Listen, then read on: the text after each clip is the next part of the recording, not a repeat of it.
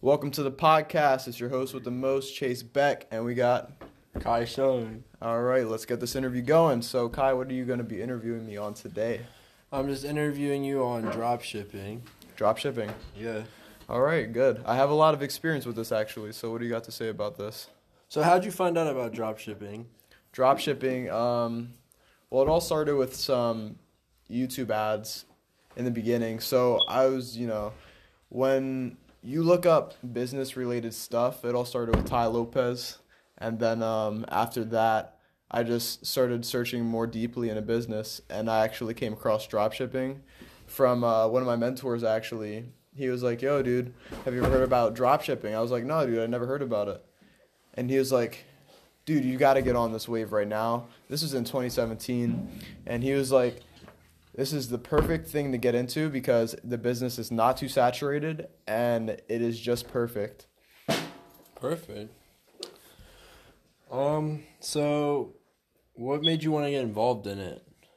Um, basically, Just nobody nobody really cares about in my opinion nobody really cares about what they're doing with their work with their work life the reason why they work is because they want to feed their emotion so it's not because you want to make a hundred thousand dollars it's because you want to live a, a thorough life so my my dream is was to you know travel the world i wanted to meet different people mentors I wanted to, uh, you know, make all kinds of money. But, you know, this all fueled my emotion, my emotional state. And I just, in a sense, wanted to be happy. I wanted to uh, help my family thrive and, you know, flourishly thrive. And I wanted to, you know, just help my friends and family. Mm-hmm. So when did you get started and how? Um, I got started in late 2017, like uh, early November, and um, basically I started up with a friend, and we actually started up a makeup company, and uh, the makeup company was BeautyKeen.com, and I actually sold that company uh, two years ago for about fifty thousand dollars, and um, I made some stupid investments with that money, but that's how I got started. I got started in the beauty niche, selling makeup. It was uh, makeup kit brushes. So basically, it was like a brush kit, and I think I sold it for about eighteen dollars a kit, Mm-hmm. and that's how I got started with that. Nice. So what advice would you give to others that want to get involved with drop shipping?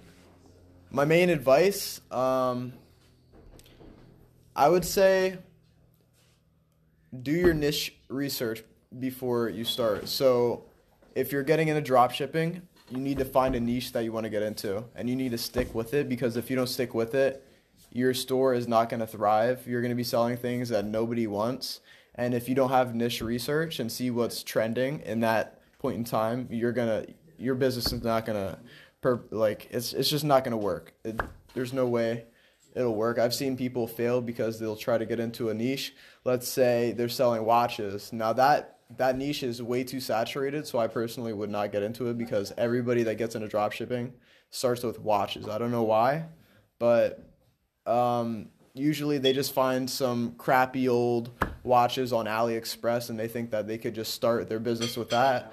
But in reality is everybody on planet Earth has seen these watches for sale and you know, it's just not going to work. So you need to find a product that is useful, purposeful, and it, it's innovating. So those are the three key points. And you need to find something that's innovating and trending, something new that people have never seen before. And that's how things go trending because, you know, with my my beauty blender brush kit, nobody had those. Not one single woman had those. And that's why it was such a fucking amazing business. Excuse my language, but it was just a, it was just a great business all in all. And um, after that, I got into I've had, I've had some businesses that failed before that because I didn't do proper niche research. So niche research is very very important and vital if you want to um, get into drop shipping. And you need to have mentors along the way. I call it the 33% rule. So basically, you need to have mentors above you that are already doing what you want to do. you need to have people on your level that you're working with uh, yourself personally. So these are the people that are going to be going along your journey with you to do drop shipping. And then you need people below you, people that help you keep motivated to keep on going because you know someone is dumber than you. And those are the people that make you feel good. So um, it sounds, you know, it sounds like a, a shitty idea, but that's that's what I call the 33% rule. That's, So, that's so like to sum that up, you want something that you're somewhat interested in, something you know something about, something that's not um, overused or saturated, as you said, and that's pretty much how you would get started. You would just Yeah, of course. You wanna you wanna do a lot of research before you get into something like this. You need to learn how to build your store. You need to learn how to run advertisements. And there's two different types of advertisements for um, drop shipping. Two are the best that I highly recommend. Either Facebook advertising, learn how to get advanced with Facebook advertising, and then use Instagram influencers. So let's say you're doing a makeup company, for example, which is what I did.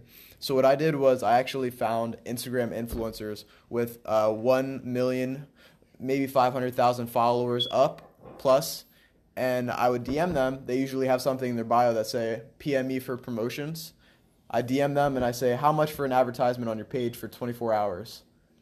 And if, if you actually actually you could actually um, if you know the times that your niche when you do the niche research you should know this but you'll actually know what time most people get on Instagram to look at that specific niche. So you can actually tell the Instagram influencer, I only want to be advertising from this time. Let's say most people that go on to look at beauty on Instagram is from 1 o'clock p.m. to 4 o'clock p.m.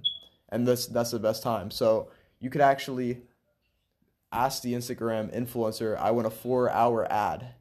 And then it's going to be cheaper because you're not asking for a 24 hour ad.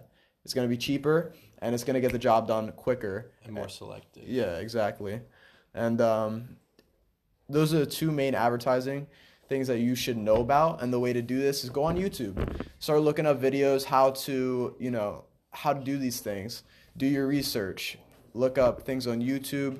Find a mentor that's already doing it. You could easily do this with Instagram. Finding people on Twitter that do it. DM them. Say, hey, uh, network with these people hey what's up let me uh, let's work together i'm sure i could offer you something bring you something to the table and you could teach me some things as well and um, the way i got started was actually with hayden bowles uh, hacking shopify uh, his course it was about $800 i bought the course people usually look at an $800 course like it's a, a waste of money but in my eyes i know i can easily make back that money and it's very profitable because it's a long-term knowledge and i'm actually keeping that knowledge in my brain for the rest of my life and I could easily use anything learned in that course for any other type of business with social media related skills. So my next question was, which you pretty much answered, was like what type of products would be that? Uh, what type of products were suc most successful for you? And you kind of went over that. Is there any others besides like the the makeup business? Seems like Yeah, most um, successful. I usually the way I find I'm gonna actually let you know how to find uh this is like a ninja tip. I don't usually tell many people about this unless they pay me like four hundred dollars. This tip in itself is worth four hundred dollars easy, probably more. But um basically what you want to do when you're doing uh, content research, you're trying to find a product that's a winning product. And this is the vital thing that you want to do if you're starting a dropshipping store. So you find your niche, then you find a product in that niche. And the way I do that is you actually go on Facebook and you look up, let's say you're doing beauty, um, look up beauty free shipping, and then click the videos, and then 2019, which is the year that we're in. So I actually want to see the most recent um, ad, the most recent advertisements that people are running that are already winning. So I look for the posts that have the most engagement, let's say 100,000 views. I look for the 100,000 view video, see what's engaging the most, and that's a winning product because most people are engaging and liking and tagging their friends, and that's that's something that you want to use on your website. But um, a winning product for me was, like I said, the beauty the beauty blender brush kit. Um, what else? Uh, I just sold a store not too long ago. It was um, I usually do stuff with beauty because women tend to spend more money online. So I had uh had nail. It was uh it was actually nail um. It was like nail polish, but it was like a pen instead of like those weird little nub nail polish things. It was actually a pen that like squirts out the gel and you apply it, and it came with a little UV light that you put your hand under, and that was a winning product because it was different. It was innovative, and that's what I sold. So is it like something that you would say pretty much just touched up nails? It's not really important to the content, but is that what was it did? What was that? It was a product that just touched up nails, or No, yeah, it just basically um, it was just a product that it was just nail polish, but it squirted out of a little pen that you could apply the nail polish with, and that was basically that. all right. So how much money do you think you've made in total, like profit from just drop shipping itself, Profit from drop shipping, which so like one specific store. or just in general between all of How much do you think you can make, or how much I made? have you, how much have you made? How much have I made? Um, so with my Beauty Keen website, I made about. I I didn't really keep it for that long. I probably had it for two months. I made about. It was like two to three months. I had it. I made about fifteen thousand profit And then you sold the and entire about twenty five thousand net. I would say. hmm And uh, yeah, I just sold the entire store for about fifty thousand because I didn't really. It was way too much time on my hands that I had to. You know, it consumed way too much time. I had to get rid of it. It was just a waste of time in my eyes. Hmm So, uh, my last question is: What has drop shipping taught you about other aspects of life? Drop shipping with other aspects of life. Like, what has it taught you? It's taught me to stay patient and um, you have to stay patient with any business in life because if you if you expect results right away, then you're gonna you're gonna give up. So it taught me to set small goals and then have a big goal, like an end goal, and have small goals that lead me up to the end goal. So I like to reward myself. The way society taught us is is uh, stupid in my opinion because there's never rewards in our system. It's you do it. If you don't get your goal, then you fail and you stop doing it. So I like to set rewards for myself. I like to pull money out of the ATM to let me know that it's real. I don't usually like keeping money on me in person because you never know if you're gonna get robbed. I don't like letting people know how much I have in my bank account. It's I'd rather have a fifty thousand dollar net worth than a fifty million dollar net worth because if that's on internet, then you know people are gonna see that I have that much money and I'm more likely to get robbed. Yeah. And uh, it's taught me a, it's taught me a lot really. Um, it's taught me to set low expectations, but trying to get big goals. So set your expectations low, and you have to expect to fail. You don't want to fail, but you have to expect to fail. You have to expect these things to happen, these walls to appear.